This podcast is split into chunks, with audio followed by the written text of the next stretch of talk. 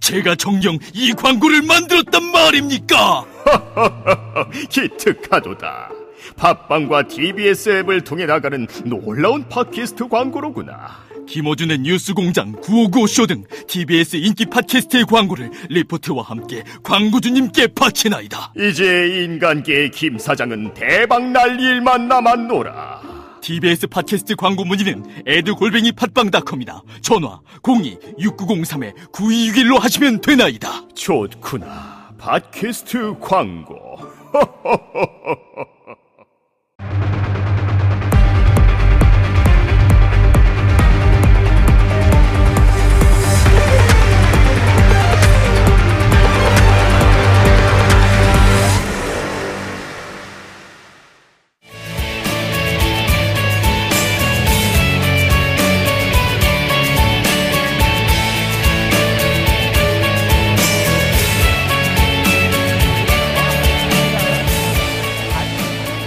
정봉주의 품격 시대 어, 2부 시작하겠습니다. 저희는 지금 어, 강화문 촛불 집회 현장에서 어, 저희 중계차 앞을 가득 메운 20만 시민과 함께 생방송으로 진행하고 있습니다. 네.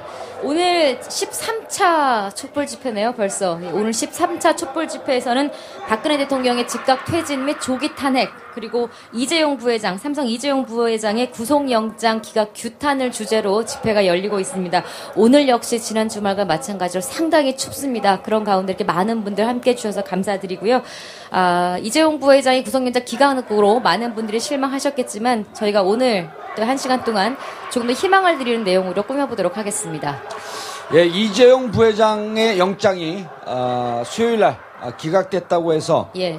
어, 죄가 없어진 것은 아닙니다. 다만 어, 구속 수사할 사유가 없다라고 조희연 판사가 자기 마음대로 결정을 한 거고요. 그리고 앞으로 어, 다시 특검이 재청구할 가능성이 높아지는 가운데 아, 오늘 이 문제를 어, 좀 집중적으로 살펴보도록 하겠습니다. 하겠습니다. 특검과 헌재 어, 내부 사정에 밝은 최고의 정보 전문가 노영희 변호사님과 함께했습니다. 네, 안녕하십니까. 노영희 변호사입니다. 예. 근데 우리 여기 함께 하시, 는 우리 방청하시는 분들이 어, 노영희 변호사의 노가 노무현 대통령의 노와 같은 노라고 하는 사실 잘 모르시죠? 다시 소개하겠습니다. 노영희 변호사님 자리하셨습니다. 네, 감사합니다.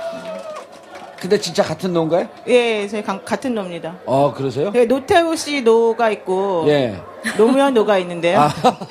노태우 노는 구분되는군요. 교하 노 씨고 예. 노태우 노 아니 노무현 노는 광산 노 씨거든요. 예. 네, 저는 광산 노 씨로. 목도리 하세요. 추워 보여. 뭐 춥진 않지만 예, 알겠습니다. 예. 목도리 하니까 예. 아기곰 같아 귀여워요. 예. 예. 자, 이재용 기각됐을 때 어, 그래도 변호사분들도 실망을 하긴 했지만 예. 일반인들보다는 좀 덜 실망을 했어요. 그렇죠. 아무래도 예. 왜덜 실망했어요? 영장 발부는 판사 마음이니까 음. 저희는 뭐 저희가 원하는 대로 안 되는 경우가 너무 많기 때문에 예. 뭐 그런데 익숙합니다. 그런데 이제 사실 이번 사건 같은 경우에는 예. 사실 6대 4 정도로 저는 발부 쪽에 조금 더 무게를 뒀었고 또 발부를 해야만 추후 대기업에 관련된 그 뇌물 수사가 이루어질 수 있고 박근혜 대통령에 대한 수사가 제대로 이루어질 수 있을 거다라고 한 생각을 했고요. 더군다나 특검 쪽에서도 혹시라도 기각될 것을 염려해서 예. 그 뇌물과 관련된 혐의 사실만 그 영장 청구 사실에 적시하지 않고 횡령이라던가 국회에서 위증이라고 하는 너무너무 빼도 박을 수 없는 그러한 범죄 사실까지 같이 집어넣는 거거든요. 예. 그러면은 뇌물죄는 설령 뭐 문제가 될 수 있다 하더라도 나머지 범죄가 매우 중대하지 않습니까? 예. 특히 이제 횡령 같은 경우에는요, 이 특경가법 횡령죄가 만약에 인정이 되게 되면 5년 이상 무기징역까지 가능한 범죄라서 음. 삼성 측에서도 뇌물죄에는 5년 이하예요, 사실은. 그렇죠. 얼마를 5년 이하 주었더라도. 2천만 원 이상의 예, 예. 벌금. 예, 그래서 음. 그거는 그렇게 무게를 두지 않았고 사실은 횡령으로 만약에 이게 범죄 사실이 인정이 돼가지고 문제가 생기면 큰일 난다라고 하는 그런 기류가 있었거든요. 그랬는데 나중에 영장을 기각하면서 그 사유를 들어보니까 횡령이나 뭐 위증같이 너무 분명한 범죄 사실에 대해서는 이런 방구도 없었고 그렇죠. 오히려 뭐 재벌 총수로서 뭐 주거 환경이나 생활 환경을 고려해봤을 때 구치소에 수감하거나 교도소에 집어넣으면 안 된다 이런 식의 영장 발부 사회가 있었다라고 하는 얘기를 들으니까 정말 유전무죄, 무전유죄가 너무 실감이 되는 그런 상황이었습니다. 예. 본 내용 들어가기 전에요. 조희연 판사 어떤 분이죠? 사실 조현 부장판사님은 저희가 잘 아는데 되게 좋으신 분이에요. 솔직히 말씀드리면 여러분들이 이제 영장이 만약에 발부됐으면 엄청나게 환호했을 분인데 영장이 기각되니까 좀 이해가 안 가서 다들 실망 많이 하시는데 저희들한테는 사실 나쁘게 하신 적이 없고 그 법에서 법정에서 절차 진행하실 때도 되게 잘하셨고요. 사법연수원 교수 출신이거든요. 이분이 사시 행시 두 개를 다 패스하신 분이고. 예, 사법연수원 24기 출신이요. 네 그리고 네, 서울대 8학번. 네 그리고 되게 최강우 선배. 최강우 1년 선배. 그리고 공부밖에 모르는 분이다라고 소문이 났었었죠. 그리고 되게 절차적으로 사람들이 주장하는 말을 많이 잘 들어주시는 분이다. 피의자가 혹은 피고인이 주장하는 말을 많이 참작하신다. 이제 이런 상황이었습니다. 그랬는데 나중에 이제 영장이 기각되고 난 다음에 살펴보니까 그러한 것과는 또 다른 측면이 좀 있었던 게 아닌가. 우리가 그동안 보고 싶었던 것만 본 게 아닌가. 이런 생각이 하나 들고요. 또 하나는 언론이 삼성이 이제 이재용 회장, 이재용 부회장이 특검에서 조사받고 집으로 돌아가면서부터 언론의 태도가 많이 바뀌어졌거든요. 예. 그래서 삼성이 매우 그 중요시하는 경영 공백이라고 하는 것을 되게 전면에 부각을 시키면서 언론 플레이를 많이 했는데 혹시나 영장 발부 전까지는 조희연 부장판사가 매우 꼼꼼하고 원칙주의자다라고 하는 걸 강조하는 언론 기사가 많이 나왔다가 나중에 이제 영장이 이제 기각되고 나니까 아 우리가 그럼 언론한테 속은 거 아니었나 예. 이런 생각을 가지게끔 그런 그 기사들이 많이 있는 것을 보고 아 우리가 모르는 뭔가가 항상 거대 조직에서 움직이는구나 이런 걸 좀 느끼는 게 있었죠. 예, 그런데 아까 조현 판사 좋은 사람이라고 하는데요. 어, 우리가 뭐 그 그런 얘기 많이 하잖아요. 그 이제 그 나치 전범들 그렇죠. 나는 예. 위해서 시켰다 그러면서 이제 사회학이나 심리학에서 악마의 뭐 일상성, 평범성 이런 얘기들을 한단 말이에요. 네, 네. 근데 이분을 과연 개인적 캐릭터나 이런 거로 좋은 사람, 성격이 뭐 꼼꼼한 사람 이런 거로 평할 것이 아니고 그렇죠. 이분이 내렸던 영장 전담 판사로서 기각한 사례들 그렇죠. 이런 걸 보면 과연 친 이게 그 국민들의 물론 법감 그 법 논리도 중요하지만 법이 현재 시대 정신 그 다음에 국민들과 함께 간다라고 하는 것은 또 외면할 수 없는 거거든요. 그렇습니다. 근데 이분이 기각했던 사례를 한번 쭉 열거해 봐 주세요. 뭐 여러분 잘 아시겠지만 신동빈 그 롯데 회장의 영장 구속영장 청구가 있었는데 그때도 당연 이분이 이제 기각을 한번 한 사례가 있었고요. 그다음에 옥시레키 뱅키전가요? 그 가습기 살균제 관련해서 존리 사장에 대한 영장도 역시 이분이 기각한 사례가 있었고 또 하나는 뭐그 폭스바겐 사장 있지 않습니까? 예. 그분 같은 경우에도 기각한 사례가 있었었고 또 이제 이와 마찬가지로 그 좀 약간 경제인에게 관대한 그런 그 영장 아하. 기각 사유가 되게 많았던 것 같아요. 그리고 이번에 뭐 이재용 회- 부회장 같은 경우에도 영장을 기각했었었는데 하나 좀 특이했던 것은 백남기 농민 지난번에 그 부검해야 된다라고 얘기를 했었을 때에도 조건부 영장 집행이라고 하는 그런 발부를 했었단 말이에요. 영장 발부를. 그거 성창호 판사가 한 거죠. 아 그래요? 예, 그건 성창호? 판사가 한, 겁- 한 아. 겁니다. 예. 어, 변호사, 변호사도 실수할 때가 있어요. 괜찮아요. 예. 예. 근데 이번에 그 특검이 이제 발- 그 구속영장 선고한 사람들 중에서 뭐 안정범, 정호성, 차은택 뭐 이런 사람들에 대해서 영장을 발부한 예가 있었었고요. 예. 김상렬 그 교문수석에 대해서만 영장 발부를 안 했던 그런 상황이 있었죠. 예. 그러니까 이분을 보면요. 이분을 보면은 그 혹시 가수 김수희 씨 아세요? 네 알죠. 에모, 아세요? 에모. 네. 예.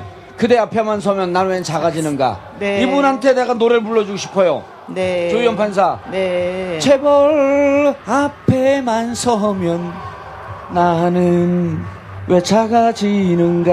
근데 사실 변호사들이 다 얘를 그래요. 노래 끝까지 들으세요. 아니 재벌 앞에서 유독 약해진 거 아니에요? 그렇죠. 사실 재벌 네. 앞에 많이 약해졌는데 변호사들이 많이 약해집니다. 이 그 판사님만 약해지는 판사님만 약해지면 안 되는데 예. 일반적으로 판사가 나중에 나와서 변호사가 되는 거 아니겠습니까? 아. 법조인들이 사실은 좀 많이 약합니다. 그리고 되게 비겁한데 특히 이제 나중에 이 부장판사 같은 경우에는 예전에는 옷을 벗고 그냥 공무원 생활을 그만두고 변호인 하면 자기가 근무했던 곳에서도 얼마든지 할 수 있었었고 어디든지 갈 수가 있었잖아요. 그렇기 때문에 그 사람이 뭐 1년 전에 근무했던 곳에서 맡았던 사건 맡, 맡으면 안 된다 이런 것도 없었거든요. 그러니까 사실은 자기가 원하기만 하면 언제든지 나가서 떼돈을 벌 수 있는 구조였단 말이에요. 예. 그리고 예전에는 영수증도 잘 안 끊어주고 신고도 잘 안 하기 때문에 세금 탈리도 되게 많았었어요. 그런데 요즘에는 이제 그게 다 바뀌었지 않습니까? 음. 그래가지고는 사실은 뭐 근무지 1년 정도 했던 곳에서는 근무하면 안 되고, 그러니까 변호사 개업을 하면 안 되고, 또 뭐 그 이전에 맡았던 것들에 대해서도 하면 안 되고, 여러 가지 조- 제약 조건이 많아지다 보니까 이 법조인들이 사실은 나중에 갈 데가 없어지는 거예요. 옷을 벗고. 그런데 개- 그거는 일반 개업을 못 한다는 것이고, 법무법인이나 큰 회사 같은 데 들어갈 수가 있어요. 예. 그래서 이제 우리가 걱정하는 것은 이분들이 사실은 그런 걸 다 생각하지 않고 이 판단을 제대로 내려줘야 되는 건데 음. 혹시라도 본인이 나중에 대법관까지 가지 못할 것 같으면 미리 영장했을 때 지금 딱 그만둬야 되는 거 아닌가라는 생각을 속에서 많이 하기 때문에 예. 혹시라도 옷을 벗고 그쪽에 가려고 미리 좀 잘 보이려고 하는 거 아니냐 뭐 이런 우려들도 많이 하고 있는 거고 사실은 그런 우려가 거짓말이고 뭐 전혀 근거 없는 게 아니고 예전에 몇 년 전에도 어떤 부장판사님이 중앙에 계시던 부장판사님이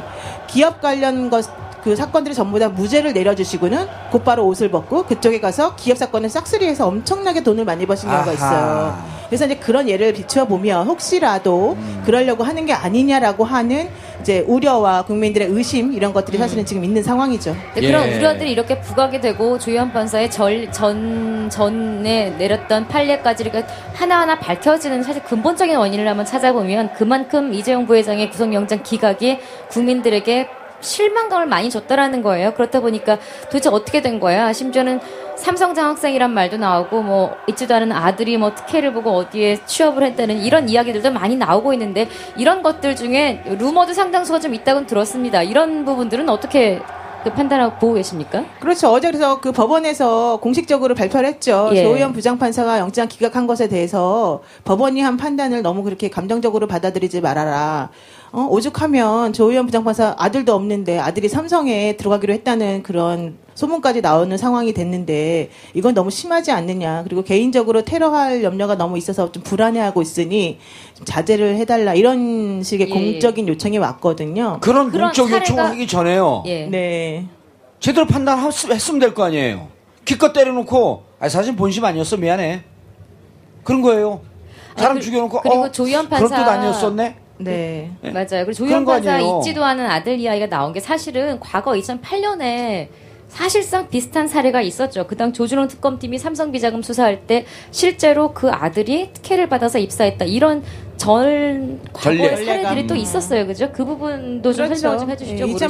2008년도에 이제 삼성 그, 그, 뭐, 떡검, 뭐, 얘기, 혹은 삼성 장학금, 장학생 얘기 여러분 다 아실 텐데요. 예. 그때 당시에 법조인들이 삼성으로부터 장학금을 받고, 그래서 말하는 장학금이라고 하는 거는 공식적 장학금이 당연히 아니겠죠. 예. 장학금을 받고 삼성과 관련된 모든 사건에 대해서는 미리미리 전부 다 그냥 무죄, 무죄가 될 수 있도록 좀 도와주는 그런 시스템을 구축해 놓았다라고 한 얘기가 있었거든요. 그래서 그게 문제가 돼서 이제 특검까지 꾸려져 가지고 당시에 조준웅 씨가 그것을 맡았었죠. 그랬는데 그게 다 무혐의가 되지 않았습니까? 무죄가 그 무, 무죄로 그러니까 결론이 난 건데 그래서 나중에 우리가 확인해 보니까 그 아들이 나중에 조준웅 특검의 아들이 삼성에 맞아요. 취업해 있더라 이런 얘기가 있었었죠. 그러니까 그래서 그런 사, 예. 네, 그래서 결과적으로는 과연 돈 앞에서는 법조인도 무너지고 특검도 무너지는 거 아니냐 이런 생각을 당연히 할 수밖에 없었던 거죠. 실제로 삼성 재벌 총수가 구속된 적이 없잖아요. 한 번도 보- 없죠. 예. 그러니까 지금 계속 이런 사례가 터지다 보니까 정말 재벌 봐주기가 언제까지 이어질 것이냐. 와 정말 이 부분에 대해서는 언제쯤 이게 변화가 있을까요 우리나라에? 그러니까 지금 이건희 지금 이제 아프시다 그러는데 이건희 회장 같은 경우에도 예전에 유- 용인 에버랜드 전환사채 불법 편법 징역 사태가 이제 터지면서 횡령이다라고 해서 이제 문제가 커졌지 않았습니까? 예. 네. 그런데 그 사건도 제가 봤을 때 조금 이해가 가지 않게 그냥 전체적으로는 다 거의 무혐의 내지는 무죄가 나오고 그냥 아주 특정한 몇 개 사례에 대해서만 조금 그 뭐 횡령이 인정되면서 불구속 집행유예 이런 게 나왔고요. 사실 현재 지금 이재용 부회장의 재산이 증여받은 재산이겠죠. 당연히 아버지로부터 그게 예. 10, 조 정도 된다고 하는데 사실은 16억밖에 세금을 내지 않았고 그렇죠. 60억 8천 증여받은 거에 대한 세금 16억만 네, 냈었죠. 근데 결국 그게 지금 이제 10조 상당으로 이렇게 뻥뻥 튀어서 올라갔다 이런 얘기가 예. 있는 거고 또 하나 어제 나온 뉴스 중에 하나는 286억 원인가를 돌려받게 되어 있다. 이재용 이재용 부회장이 조사해서 어디에서요? 세금으로 냈던 거를 아, 돌려받게 됐다. 그러니까 세금 예. 반환 소송을 세금 환수. 했었는데 예. 예, 거기서 돌려받는데 몇백억을 돌려받게 됐다는 거예요. 음. 그러니까 물론 그 법리에 맞춰서 당연히 판단했겠지만은 우리 여러분 아시다시피 세금 우리 정말 만 원, 이만 원 안 내도 맨날 독촉장 달라고 그러지 않습니까? 예. 근데 이분들은 돈을 내도 다시 돌려주는 그런 구조가 되니까 참 뭐라고 말을 할 수가 없는 상황이 된 거죠. 그 우리 본, 본격적으로 법리를 좀 따져봐야 되는데 예. 들어가기 전에 아, 네. 노영희 변호사님 네네.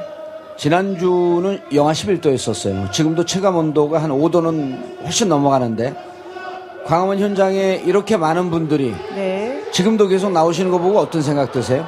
어, 저는 정말 제가 부끄럽습니다. 법조인의 한 명으로서 예. 우리 법조인들은 사실 이렇게까지 열심히 나오는 사람은 정말 별로 없어요. 그리고 아, 다 열심히 나오세요. 법조인들도요. 나오는데 그렇게 예. 많이 안 나와요. 요즘에 변호사들만 2만 명이 넘었고 뭐 판검사 다 합치게 되면 더 많을 텐데 사실 그 사람들 중에서 광화문 나와본 사람 몇 명이나 되겠습니까? 그냥 방송 나가서 떠들고 뭐 그래 신문에다 뭐 좀 기고하고 이런 거 하고 또 자기네끼리 모여서 삼삼오오 밥 먹으면서 얘기는 하더라도 예. 이렇게 실제 나와가지고 행동한 사람 별로 없는데 그래놓고는 이 사람들이 만들어 놓은 이, 탕, 이 전국에 대해서 마치 자기네들이 무슨 기여한 것처럼 얘기하는 경우가 많아요. 근데 저는 여기 나와서 너무 부끄러움을 많이 느꼈고 여러분들한테 감사한 마음을 많이 느끼고 있습니다. 정말 고생 많이 우리 했습니다. TBS 방송 그 매주 하잖아요. 네네. 이렇게 많은 분들 계속 나오고 계세요. 그러니까요. 그거 왜 그러니까- 그런 거예요? 교수님이 예뻐서? 그 저는 느닷없는 오늘 나왔어요 오늘. 저는 고정. 느닷없는 아재 개그를 날리고 계세요. 아줌마 개그로. 아줌마 준마 개그. 네. 아 그런데 우리 방송하는 와중에 어 지금 해외에 계신 분이 카톡을 보내와갖고 어 좀 알려달라고 지금 하얼빈의 안중근 거사 현장을 답사하고 계신 분들이 한 70여 분이 어, 송화강 근처에서 여러분들이 촛불을 들고 있는 그 시점에 자신들도 어, 촛불을 들고 촛불 대열에 동참하고 있다. 아, 어, 이런 말씀 막 전해왔어요. 그리고 어제 이분들이 안중근 거사 현장에서 님을 위한 행진곡을 부르면서 함께 눈물을 흘렸다. 어, 그, 지금 한 20도가, 20도가 넘는 데입니다, 영하. 그 추운 지역에서 여러분과 함께 촛불을 들고 있습니다. 대한민국에서 계시는 분들 힘내십시오. 라는, 어, 전갈이 왔습니다. 여러분 박수 한번 보내주시기 바라겠습니다. 아, 또 이런 얘기 들으니까 예, 좀 더 또 힘이 나네요. 여기가 추운데도 그죠? 예. 어, 하던 이야기 조금 더 자, 이어- 영, 예. 영장 기각 사유인데요. 영장 기각 사유 아까 잠깐 말씀하셨다만 이제 영장 청구를 하면서 사실은 특검에서 전략을 제대로 세우고 들어갔지 않습니까? 그렇습니다. 예. 어, 뇌물죄. 그럼 뇌물죄도 직접 공유한 것과 제3자 뇌물죄. 그걸 이제 네. 그 안에 묶었고 430억이죠. 그다음 네. 두 번째가 회사의 기금을 빼서 비대기나 네. 최순실 회사에 직접 쏘아준 것은 이것은 횡령이다. 네. 어, 220억 약속을 했고 실질적으로 건너간 것은 약 96억. 이 부분에 횡령에 해당하는 거다. 그렇죠. 예, 예. 그러니까 횡령죄 놓고요.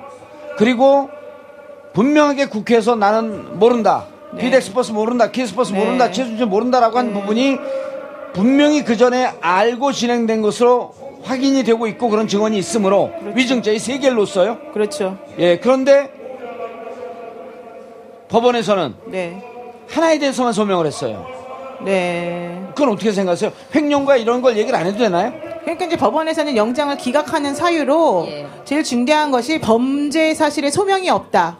즉 특검이 제출한 증거만으로는 이 사람이 유죄다라고 하는 것에 대한 확신이 없으니 너는 무죄다 이런 말을 하고 싶었던 것 같아요. 그러니까 영장 기각 사유를 우리가 보면은 법리상 다툼의 여지가 있다라고 이제 판사님들이 얘기를 하시는 부분이 있거든요. 예. 그 얘기는 이거는 무죄가 될 수도 있으니 구속까지 하면 안 되겠다. 피고인의 방어권을 위해서 이제 이런 얘기예요. 그러니까 당시에 우리 그 부장판사님께서는 나머지 다 신경 안 쓰시고 첫 번째로는 증거가 부족하다는 쪽으로 첫 번째 얘기를 하신, 하신 것이고 두 번째로는 대통령이 뇌물 수수자인데 대통령에 대해서 조사를 하지 않았다. 그러니까 이거는 조사가 미진하다라고 얘기를 한 거예요. 근데 여러분 알다시피 뇌물죄에서 돈을 주었다라고 한 사람도 없고 받았던 사람도 없는 게 원래 일반적으로 뇌물죄 아닙니까? 여기에서 뇌물 수수자에 대해서 조사가 안 됐기 때문에 뇌물 공여자에 대한 구속을 안 한다 이런 일은 사실 없어요. 대부분의 경우에는 뇌물 수수자나 공여자나 전부 다 부인하기 때문에 예. 뇌물 공여자를 구속을 먼저 해서 확실한 증거를 잡아서 뇌물 수수자를 잡겠다라고 하는 게 일반적이고 그때 당연히 뇌물 공여자를 구속하는 데 있어서 수수자의 뭐 조사 여부는 중요하지 않습니다. 그러기 때문에 그거 가지고 또 뭐 영장 발부 사유 혹은 기각 사유를 삼는 건 좀 이해할 수가 없고요. 제가 사실은 변호사로서 너무 놀랬던 것 중에 하나는 세 번째 사유였습니다. 뭐였냐면 주거 환경과 뭐 생활 환경을 고려해 봤을 때 영장을 발부할 수 없다. 이런 얘기가 있거든요. 주거 및 생활 환경 고려 좀 풀어 풀어 써 풀어 얘기해 줘 보세요. 아니 우리가 이제 대통령 그러니까 그 영- 구치소 여러분 한 번도 안 가보셨죠? 한번 가보시면은 여긴 가보셨지만은 그거 제 얘기만 해요 자꾸. 아니 정말은 저도 사실 이렇게까지는 안 가봤어요. 저도 피상적으로만 아는데 정말 가보면은요 되게 불쾌하고 힘든 과정이 많은데 더군다나 이제 거기는 생활환경이 좋지 않지 않습니까? 밥 식사를 한 끼에 1,440원인가 아마 그 한 끼 식사 비용이 그렇게 책정되어 있고요. 먹을만 해요. 맛있어요. 그 다음에 이제 독방 같은 경우는 1.8평. 그리고 식판 같은 것도 자기가 밥 먹었으면 다 씻어가지고 내놔야 되고요. 독방이 아닌 이제 여러 명이 수용하는 곳이 있어요. 거기는 여덟 명 정도 수용하는, 수용이 되는데, 거기 물론 교도소마다 약간 다릅니다만은, 그게 되게 좁은 데에서 있, 단 말이에요. 그리고 이제 화장실도 같이 있기 때문에 냄새 나고 지저분하고 막 서로 막 서열도 있어요. 그 안에서. 그래서 그랬었죠? 이재용 회장은 들어가면요 독방입니다. 네, 어, 독방 각 사동에 1, 2, 3방이 독방입니다.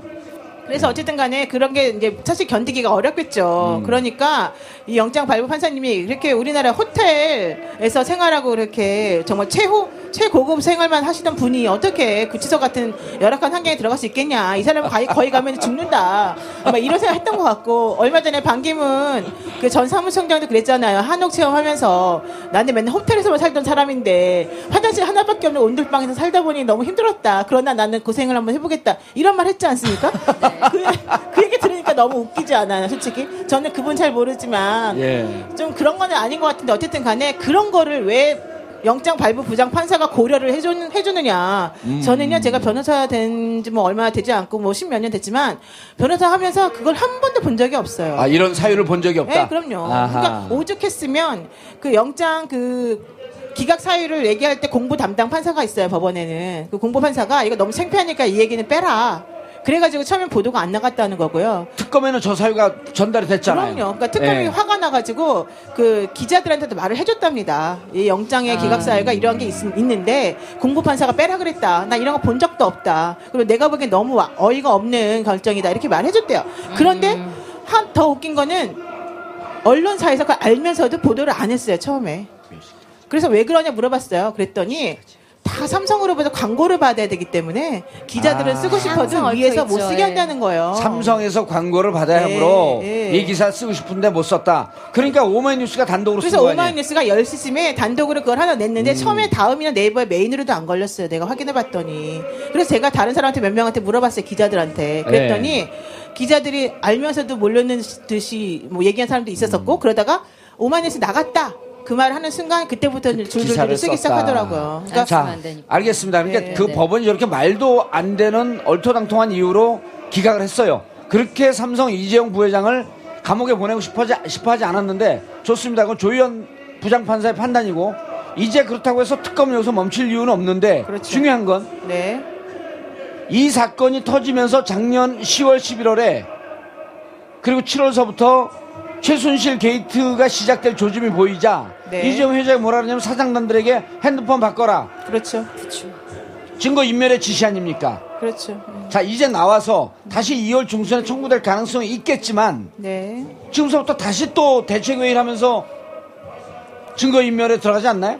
그렇죠. 그러니까 증거 인멸이라고 하는 게 사실은 그 이전에도 증거 인멸이 있었다라고 하는 게 증거로 나와 있었는데도 불구하고 영장을 기각시켰는데 예. 지금 특검이 걱정한 게 바로 그거예요. 새롭게 영장을 재청구해야 되는데 재청구한다고 해서 받아들여질 수 있을까 첫 번째. 예. 두 번째는 재청구할 때 그냥 옛날 거 그대로 내면 안 되지 않습니까? 새롭게 증거를 갖다 내야 되잖아요. 예. 근데 지금 현재 이미 이재용은 나와가지고 곧바로 모든 혐의를 다 부인하면서 다 증거 없앴을 텐데 더더군다나 예, 예. 그것을 그럼 어떻게 할 것이냐 새로운 뭐가 증거가 있냐 이런 문제가 또 음. 있는 거죠. 그래서 박상진 그 삼성전자, 삼성전자 사장인가 그분이 왜 핸드폰에 있는 여러 가지 그 증거, 메신저들 내용이나 이런 것들을 없애지 않고 회사 차원에서 없애라고 했음에도 불구하고 왜안 그것을 그대로? 놔뒀느냐 핸드폰은 예. 왜안 없앴냐라고 하는 게 이제 내부적으로 문제가 됐다라고 해요. 그런데 아마도 그거는 삼성 이재용의 그 승계 구도와 관련해서 내부적으로 조금 라인이 서로 달려서 달라서 그런 게 아닌가라는 생각이 조금 들긴 합니다만은 어쨌든 간에 이번에 특검이 그래도 제일 중요하게 생각했던 거는 박원호 그 전 승마협회 그 전문가 그분하고 최순실 씨가 그 태블릿 PC 상으로 메일을 서로 주고받으면서 삼성에서의 지원에 대한 내용을 구체적으로 담은 그게 하나가 있었고요. 또 하나는 그 박선진 그 사장이 핸드폰에 보면은 클라우드 서비스에 녹스라고 하는 그런 자기네들끼리 메신저 사용하는 그게 있는데 거기에 내부적으로 이 삼성 지원과 관련되어 있는 것들에 대해서 전부 다 증거를 없애라 혹은 지원을 해라 뭐 이런 정도의 내용이 그 내부적으로 이 삼성전자 임원들끼리 있었던 것이 거기에 들어있었기 때문에 이번에 증거가 나왔던 거거든요. 그래서 아마도 그런 것들 플러스 나머지를 더 찾아서 이번에 영장 재청구하는 방향으로 가는 것이 예. 맞지 않겠냐. 처음에는 제가 이제 특검한테 물어봤더니 처음에는 우리가 재청구하는 처음에 청구할 때도 힘들었잖아요. 여러 가지 압력이 너무 많아서. 예. 그런데 재청구 결국 청구했지만 또 기각됐어요. 그래서 내성이 너무 심한데 여기서 만약에 아무 준비 없이 또 다시 청구했는데 또 기각이 된다. 그러면 정말 박근혜 대통령이나 최순실 씨에게 면죄부를 주는 셈이 되고 아직 끝나지 않은 사건에 대해서 무- 특검이 무리한 과잉수했다라고 하는 식으로 넘어갈 수밖에 없기 때문에 그거는 좀 부담스럽다라는 얘기를 했단 말이에요. 초, 초창기예요 예, 초창기에. 기각되자마자. 예, 예. 예. 그러다가 이제 점점점 그게 아니고 여러분들이 이제 특검 힘내라 막 이런 응원도 많이 해주시고 어제 조윤선 김기춘 장관이 김기춘 실장하고 조윤선 장관이 예. 구속이 되고 나니까 조금 힘을 더 얻으셔서 이번에는 한번 다시 한번 해보자라는 분위기를 좀 가고 있다고 해요. 예. 그래서 아마도 오늘 내일 이번 주말이 좀 분수령이 될 것 같은데 제가 보기에는 혹시라도 뭐 알고 계신 게 있으면 좀 더 뭐 증거나 제보 같은 거 해주시기도 하고 또 하나는 좀 힘을 좀 실어주시면 이번에는 영장 기각되지 않을 그런 가능성 좀 있지 않나 이런 생각이 좀 듭니다.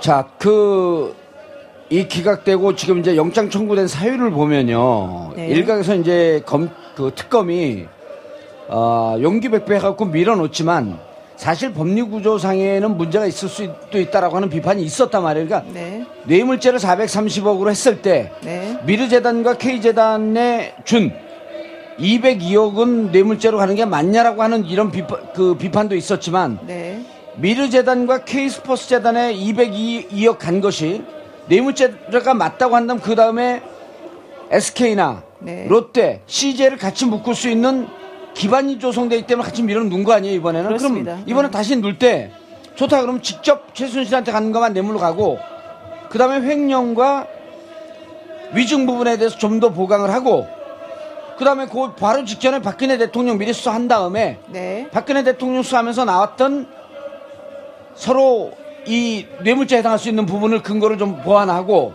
그다음 이번에 다시 들어가게 되면 이제는 성창호 판사한테 가는 거 아니에요?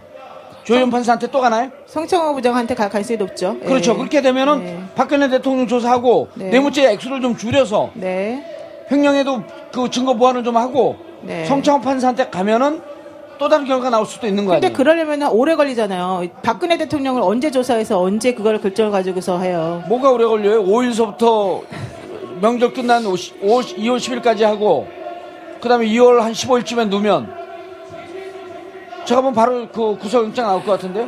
아니 저번에도 특검 밝혔죠. 2월 초에 원래는 대통령에 대한 대면 수사를 해야 된다라고 예. 말했으나 대통령이 만약에 이에 과연, 불응할 어. 시에는 강제 수사할 수 있는 방법이 없기 때문에 음. 어떻게 할 수 없을 것이다 본인들도 그러면 지금 현재 대통령 측 변호인하고 조율하고 있느냐 그런 조율은 지금 현재 없다. 앞으로 어떤 식으로 해야 될지에 대해서는 지금 결정된 바가 없다 이렇게 말했어요. 그런데 음. 영장이 기각이 됐지 않습니까? 그러면 네. 대통령 측에서 더더군다나 봐라 무리한 수사하면서 이재용 부회장에 대한 영장도 기각됐는데 내가 너네들을 어떻게 믿냐? 나는 절대 응할 수 없다라고 말할 가능성이 높아요. 그러면 대통령에 대해서 조사해가지고 영장을 청구한다는 건 제가 보기엔 좀 무리한 것 같고 제가 변수가 있는 거 알려드릴게요. 2월 9일서부터 15일 사이에 탄핵 인용이 됩니다. 그럼 그때 대통령 아니에요. 그럼 수사할 수 있는 거 아니에요? 그렇죠. 이제 그건 그때 가서 할 일이고 이번에 모르세요. 아, 이제 노 변호사님은 오늘 내일 그것도 이제 나중 일이니까. 네, 그건 나중에 일이니까 오늘 내일 조금 거죠. 예. 좀더 결정을 해서 이 두 분들이 짰나 왜 아니 아니. 아니 노 변호사님 저도 질문 드리고 싶은 그렇죠. 게 있는데 예. 그러니까 박 대통령 소환하거나 뭐 대질 신문하는 것들이 아무래도 기간적인 부분에 우리가 불확실한 게 너무 많잖아요. 네, 그래서 그렇습니다. 특검이 그렇잖아도 좀 실망한 국민들을 생각을 해서 그런 건지 모르겠지만 상황에 따라서 사실 재청 그 이재용 부회장에게 재청구할 수 있다 구속영장 네. 발부로 그런 이야기를 밝혔 었는데 오늘 최순실 씨를 부르겠다라는 이야기를 했, 했거든요. 네, 그래서 네. 어쩌면 박 대통령을 직접 부르는 것보다는 최순실 씨를 불러서 이 뇌물 관련된 부분은 최순실 씨 증언이 만약에 확보가 된다면 그것만으로 가능한 것 아니겠습니까? 그래서 음. 아마도 이재용 부회장을 다시 부르는 쪽으로 최순실 씨를 먼저 접근하는 것 아니냐 이런 해석들도 나오던데요. 그 부분 예. 아, 그거는 뭐 너무 좋은 시나리오인데 여러분들 최순실 씨 지난번에 헌재 재판소에 나와가지고 대답한 거 다 아시잖아요. 그분은 제가 보기엔 대통령보다 수가 더, 더. 높은 것 같아요. 예. 그 사람은요 오히려 특검한테 강압 수사한다고 아마 화를 낼 것이고 대답 아하. 절대 안 한다고 할 것이고 예전에 검찰에서 했던 수사 결과 같은 건 하나도 믿을 수 없다 주장하면서 계속해서 그냥 끝까지 모르쇠로 일관할 가능성이 높아요. 음, 이제 오히려 오히려 저는 대통령이 만약에 대면 조사를 하게 되면 네. 이쪽 특검의 그런 그 질문이나 유도신문에 넘어갈 가능성이 더 많아 보여. 요 약간 더 허술해 보여서. 그렇지만 최순실 씨는 아마 그렇게까지 넘어갈 것 같지는 않고요. 지금 최순실을 물론 불렀지만 또 뭐 강제수 응하지 않겠다라고 주장하고 되게 막 계속 예. 버티고 있는 중이어서 그것은 어느 정도까지 가능성이 있을지는 사실 잘 모르겠어요. 그러면 예. 재청구가 기각되지 않으려면 어떤 보완들이 좀 그러니까 이제 필요하다고 그, 보시나요? 네. 예, 우리 그 정모지원 말씀하신 것처럼 뭐 대통령이나 이런 분들에 대한 조사를 꼭 넣어야 되는 건 아니니까 그거는 빠뜨리더라 하더라도 예, 예. 지금 현재 문제가 되는 게 미래 K스포츠 재단에 대한 거는 박 대통령이 제3자 뇌물죄와 관련해서 최순실과 공범이라는 얘기고 예. 이 최순실에 대한 직접적으로 돈을 준 부분에 있어서는 변호사님 조금 천천히 얘기하세요. 아, 예, 죄송합니다. 시간 많아요. 그 최순실 씨에 대해서 직접적으로 돈을 지급한 부분에 대해서는 횡령 혐의가 너무 분명하다라는 게 첫 번째 특검의 얘기고 그렇죠. 또 하나는 직접 뇌물죄가 된다는 얘기거든요. 예. 그렇다면은 오히려 횡령과 위증 혐의에 조금 더 집중을 해서 최순실 씨를 좀 더 타겟으로 삼아서 얘기하는 게 맞을 것 같고 예. 그 다음에 안종범 씨가 그 이후에 수첩이나 이런 것들에 대해서 증거력을 인정하지 않았습니까? 예. 이제는 마음을 완전히 굳혔죠. 예, 예, 전부 다 말하겠다라고 했어요. 그렇죠. 리고 안종범 수석의 변호인이 예전에 그 특수부 검사 출신들이 모인 변호사들이에요. 예. 이분들이 또 이쪽 현재 지금 특검하고도 이게 라인이 연결이 되거든요. 그래서 좀 수사 협조를 얻을 수 있는 것으로 지금 보이거든요. 아하. 그래서 그쪽에서 오히려 정보를 더 얻어가지고 대통령과의 관계라든가 최순실의 관계라든가 이런 것들에 대해서 조금 더 포인트를 잡아서 집중을 해가지고 그걸 이유로 재청구를 하는 것이 조금 타당하지 않을까. 아 이렇게 되네요. 그러니까 안종범 수석이 이미 이제는 진실만을 얘기하겠다. 그렇죠. 예, 적극 감안하겠다. 협조하겠다. 네네. 라는 입장을 밝혔기 때문에 네. 미르 스포츠 재, 미르 재단과 K 스포츠 재단에 대한 전체적인 풀 스토리를 가장 잘 알고 있는 게 안종범이므로 그렇죠. 안종범 씨의 변호사와 변호사와 안종범 씨가 갖고 있는 증거를 기반으로 해서 네. 그렇죠. 조금 더 보강 증거를 확보한 다음에 그렇죠. 들어가는 게 맞겠다. 그렇죠. 왜냐하면 안종범 수석이 음. 어제 그 법원에서 재판 받을 때 예. 나는 원래는 대통령을 위해서 묵비권을 행사할까도 생각해 보았으나 음. 변호인단의 설득에 의해서 마음을 바꿨다. 이제 국민을 위해서. 그렇죠. 음. 그리고 내 수첩 17건에 대해서 전부 다 증거 동의한다라고 말을 했어요. 예. 그러면 그 전에 이 사람이 왔다 갔다 했던 태도를 보였던 것을 전부 다 그만두고 이제는 모든 것을 다 말하겠다라고 했기 때문에 예. 이런 경우라면 훨씬 더 증거가 더 많아지는 것이고 더 확실해지는 거거든요. 그렇게 된다고 한다면은 최순실 씨에게 직접 갔던 돈의 그렇죠. 어, 흔적, 그렇죠. 그 다음에 미르케이 스포츠 재단이 과연 대통령의 실질적으로 재단의 목적과는 달리 네. 대통령과 최순실 씨의 사적 영역으로 돈이 들어간 것이다. 그렇죠. 라고 하는 것에 대한 증거가 조금 더 보강되면은 그렇습니다. 검찰로서 특검으로서 힘을 받을 수 있겠다. 그렇죠. 또 하나, 음. 또 하나는 박원호.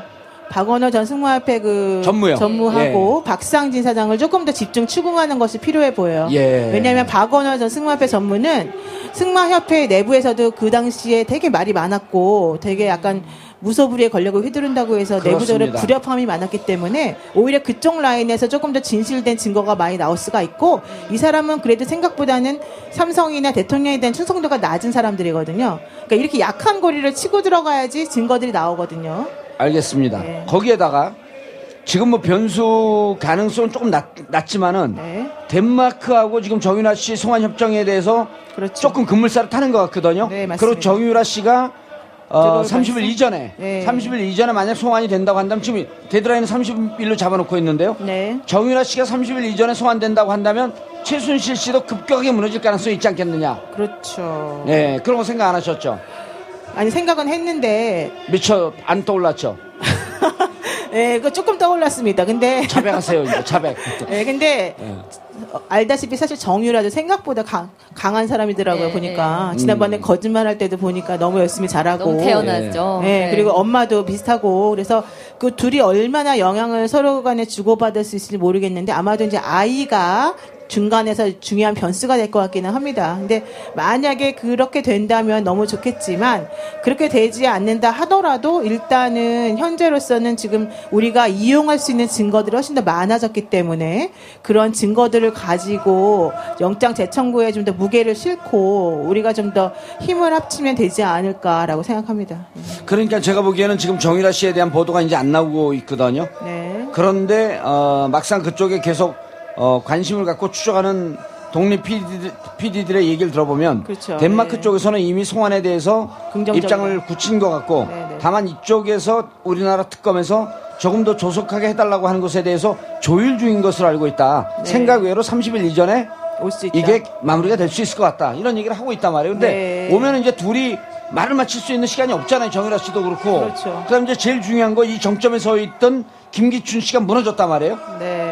그래서 저, 저 제가 보기에는 특검이 최순실 씨에게 끄집어낼 수 있는 게 조금 더 있지 않겠느냐. 전- 정호성 씨도 지금 마음이 흔들리잖아요. 또. 그렇죠, 그렇죠. 예. 근데 저는 김기춘은 아직 안 무너진 걸로 알고 있고 무너졌어요. 정 조윤선 장관이 지금 무너진 걸로 알고 있어요. 예, 그리고 정호성 비서관하고. 김기춘 그분도 나이가 많기 때문에요. 나이 많으신 분들이 감옥 들어가면 더 빨리 무너집니다. 그러니까 이제 근데 오늘까지는 일단 특검이 소환 요청했지만 소환에 응하지 않는다라고 불출사 사유서도 내서 안 왔거든요. 예. 조윤선 장관만 와서 조사를 받고 있고. 그러니까 아마도 며칠이 더 지나야 되지 않을까 싶어요. 그러니까 이런 거죠. 지금 김기춘 제가 추정하건데 네. 어, 보통 법정에 나갈 때도 재판 받을 때 자기의 논리가 정리가 안 되면 좀 그 연기 신청을 합니다. 그렇죠. 지금 김기춘 비서실장의 입장에서는 네. 구속되는 상황을 아까 이제 고재열 기자는 준비했다고 하는데 본인은 구속되지 않을 것으로 본 것 같아요. 그렇죠. 맞아요. 예. 그런데 예기치 않은 복병의 변수가 나왔기 때문에 이 상황을 어떻게 정리하고 어떻게 defense 할 것이냐 그렇죠. 이게 아직 정리가 안 된 겁니다. 그렇죠. 근데 막상 고민해 보니 네. 방어할 수 있는 논리가 없어. 네. 에이, 그럼 그냥 빠져나가고 대통령이 시켰다고 하자. 네. 이렇게 갈 가능성이 높다는 겁니다. 이게 감옥을 가본 사람들의 심정입니다. 예, 그러니까 그래서 구속을 시키는 게 중요하죠. 예, 맞습니다. 왜냐면 중요합니다. 구속이 예. 되느냐 불구속이냐에 따라서 이 피의자의 마음 상태가 많이 달라지기 때문에 당연히 구속시키는 게 피의자 입장에서는 매우 안 좋은 건데 네. 김기춘 실장이 사실은 그렇다고 해서 박근혜가 시켰다고 말할까? 이 부분은 사실 조금 의문스러워요. 솔직히 말하면 그 사람은 음. 그렇게 그냥 우리 일반인처럼 그렇게 금방 무너진 사람이 아니기 때문에 음. 그건 조금 의심스럽지만 어쨌든 간에 심경의 변화는 있을 가능성이 있죠. 높다. 예, 예. 예, 그렇죠. 우리가 지금 삼성 그 이재용 부회장 이야기를 하다 여기까지 이야기가 왔는데 그러네요. 일단 법원이 네. 영장 청구 기각 사유에 뇌물죄 대가 관계를 소명하기가 좀 부족하다 이런 네네. 이야기가 있었잖아요. 그래서 네. 근데 그것 때문에 우리가 이제 어떤 증거를 확실한 증거들이 좀 필요하다라는 이 경각심을 갖게 됐는데 사실 그 특검 입장에서는 박 대통령과 최순실 뭐 삼성과는 정경 유착 관련된 우리가 자료를 갖고 있다 이런 입장 계속 밝히고 있거든요. 네, 네, 그. 가운데 하나가 장시호 씨가 제출한 뒤늦게 제출한 PC. 네. 제2의 태블릿 PC가 꼽히고 있는데 여기서는 어떤 증거들을 우리가 그 얻어낼 수 있을까요? 그 아까 말씀드린 대로 최순실 씨의 이메일이나 예. 그 박원호 씨나 삼성 관계자들하고 주고받은 내용들이 그 안에 많이 들어있다는 거예요. 예. 그 PC 안에. 그래서 그것들을 이미 다 영장 청구할 때 증거를 냈어요. 이번에요. 네, 냈는데 법원에서 예. 부, 그 부정한 청탁하고 대가 관계 사이의 연결고리를 인정할 수 없다라고 하면서 기각을 한 거거든요. 그러니까 저는 그렇게 따지면은 어떠한 뇌물죄도 구속할 수가 없다. 어떠한 뇌물죄도 유죄가 될 수 없다. 이런 논리밖에 안 되는 것 같아요. 왜냐하면 지금 그 영장 기각하는 사유를 말한 것 중에 하나가 인과관계를 연- 인정할 수 없다. 그러니까 돈이 간 거는 인정하는데 예. 그 돈이 무슨 어떤 대가로 된 것이다라고 하는 걸 인정하지 못한다라는 게 바로 그 판사님 얘기였거든요. 예. 근데 그렇게 되면 어떠한 그 뇌물을 주고받는 고위 간 공직자와 그 재벌들이 돈 주면서 나 이거 이 돈을 주면 뭐 이거 이거 꼭 반드시 해줘라. 이런 말을 누가 하겠습니까? 음. 당연히 아무도 안 하거든요. 단지 그러한 식의 얘기가 있었을 것이라고 추정되는 정황 증거들이나 예. 간접 증거들을 포함해서 우리가 영장을 청구하는 거고 그런 다음에 구속이 돼서 수사를 하면서 직접적인 것을 얻어내는 거거든요. 그러니까 영장 청구 단계에서부터 너무 노- 엄격한 입증이나 인과관계를 요구하기 때문에 아예 그러면은 그냥 영장은 전부 다 청구도 하지 마라 이런 얘기가 돼버렸다는 거라서 그러니까요. 네, 이번에 조금 이제 조심스럽죠. 음. 이재용 부회장 영장 청구한 상황을 보면 예. 변호사들이 무슨 말씀을 하시냐면 노 변호사님도 그렇게 말씀을 하셨지만 뇌물죄 관련해서 이처럼 많은 증거가 나온 적이 어딨냐. 네. 예.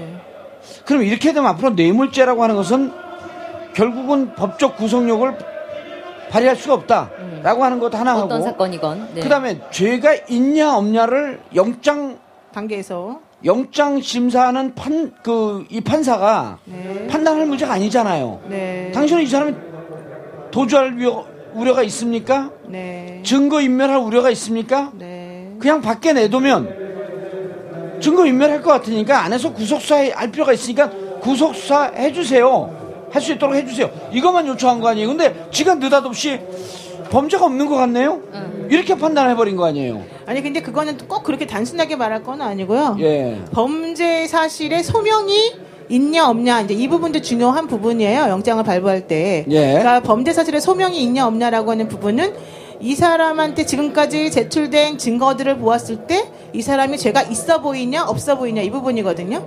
근데 제가 알기로는 뇌물죄 수사에서 이렇게 많은 증거가 내- 나온 적이 없기 때문에 네. 이 사람이 삼성이 이정이 아니었으면 무조건 영장이 발부됐을 거다라는 게 제 생각이고 그렇죠. 만약에 이거 이외에 더 많은 증거를 원한다면 대통령에 대한 수사가 이루어지지 않은 상황에서는 어렵지 않겠냐. 더 이상 어떤 걸 내놓으라는 거냐. 이런 얘기를 할 수밖에 없다는 거죠. 음, 그 부분은 그럼 어때요? 뇌물 수뢰자를 이제 잠정 지목된 박근혜 대통령에 대한 대면 조사 네. 가능성 아까 잠깐 여쭤봤었는데 만약 그게 안 이루어질 경우에 체포영장 발부까지도 가능합니까? 그러니까 체포영장을 발부하지 못한다라고 하는 조항은 없지만 네. 거부하면 대통령이 탄핵이 되지 않은 상황이라면 특검 입장에서 대통령에게 긴급 체포나 체포영장 발부를 요청할 수가 없을 것이고 예. 여- 요청한다 하더라도 법원에서 영장을 발부해 주지 않을 것이고 결론적으로 강제 수사는 어려울 것이고 예. 이제 이게 지금까지의 생각이라서 우리 정봉주 의원님 말씀하신 것처럼 탄핵 결정이 빨리 차라리 나서 예. 이제 기각되면 안 되겠지만 인용이 된다라고 하는 전제 하에 빨리 탄핵이 되어서 대통령에 대한 강제 수사도 가능하게끔 가야 되는 게 아닌가라는 생각이고요. 또 네. 하나는 뇌물죄 관련해서 가장 중요한 게 전두환 노태우 대통령 때에 우리 그때 재단 만들면서 돈 막 갖다? 있잖아요. 네. 그때 당시에 뇌물죄란 어떤 것인지에 대해서 대법원 판결이 나온 게 있어요. 거기에서 그 대기업들도 전부 다 똑같이 말했어요. 지금처럼 나는 강요죄 피해자다. 나는 내라고 해서 낸 것 뿐이다. 대가 없었다라고 말했었거든요. 근데 전부 다 뇌물죄가 인정이 된 이유 중에 하나가 뭐였냐면은 대통령이라고 하는 사람이 할 수 있는 게 너무 많다. 권한이 너무 많다. 너희들이 대통령이 어떠어떠한 권한을 행사할 수 있다라고 인식한 상황에서 돈을 제공한 것이라면 그건 뇌물이다. 이렇게 인정한 판례가 있단 말이에요. 그 예하고 지금을 비추어 보면 네. 사실은 뇌물이 아니라고 볼 수 없는 거다. 이게 예. 결론이겠죠. 예. 알겠습니다. 노영희 변호사님. 어 근데 이번에 그 조희연 판사가 네. 영장을 기각하면서 결국 삼성의 주장을 받아들인 거 아닙니까? 그렇습니다. 그 삼성의 주장은 뭐였었냐면 나는 힘이 없다. 힘이 없는 대통령이 강요해서 네네. 돈을 줄 수밖에 없었다. 자 그러면 삼성은 강요되었기 때문에 대통령은 네. 직권을 남용한 거 아니에요? 그렇습니다. 그렇죠. 그러면 네. 권한 남용에 해당하는 거, 해- 그렇습니다. 해당하는 거 아니에요? 그렇습니다. 이번에 탄핵 사유 두 번째가 대통령이 권한 남용이거든요. 네. 그럼 조희연 판사, 네. 삼성의 변호사들은 뭘 주장한 거, 법원에서 뭘 인정했냐면 대통령은 권한을 남용했습니다. 그렇죠. 탄핵시켜야 마땅합니다. 네, 이걸 네. 얘기한 거 아니에요? 맞습니다. 그 부분은 그러니까 본인들이 빠져나갈 수 있는 통로를 만들어 놓으면서 우리가 뇌물을 준 것이 아니고 대통령의 강요에 의해서 준 것이다. 근데 만약에 대통령이 그럴 권한이나 힘도 없으면서 삼성한테 돈 달라라고 했으면은 공갈죄가 돼요. 공갈죄. 예. 그렇지만 대통령 은 그런 권한이 있는 사람이기 때문에 강요를 한 사람에 대해서 강요죄가 되는 거거든요. 예. 그러니까 삼성은 이래저래 본인들은 빠져나갈 수 있는 길을 만들어 놓고 이번에 그 본인들의 그 범죄 사실 관련 소명을 한 거라고 봐야 되겠습니다. 예, 그러면서 동시에 대통령 권한 남용에 그렇습니다. 빠져나갈 수 없는 그렇죠. 예. 덫을 놔준, 놔준 네, 거고요. 네. 예. 네. 아, 저희 정봉주의 품격시대 2부에서는 노영희, 노영희 변호사와 함께 삼성전자 이재용 부회장의 영장 기각 관련해서 말씀을 나눴는데요. 참 답답하다 보니까 저희가 이야기하면서 톤도 높아지고 이랬는데 다음에 제가 노영희 변호사 모실 때는 좀 우리 시원하게 편안하게 좀 미소 띠면서 이야기할 수 있는 예, 이런 소식이 좀 하루빨리 들려왔으면 좋겠습니다. 예, 노영희 그것은 이재용, 이재용 부회장이 구속되면요, 편안하게 얘기할 수 있어요. 뭐, 그렇게 복잡하게 얘기를 하세요. 아, 예, 시간 없으니까 빨리 이제 인사드려야 돼요. 오늘 네. 나와주셔서 감사합니다. 네, 고맙습 네.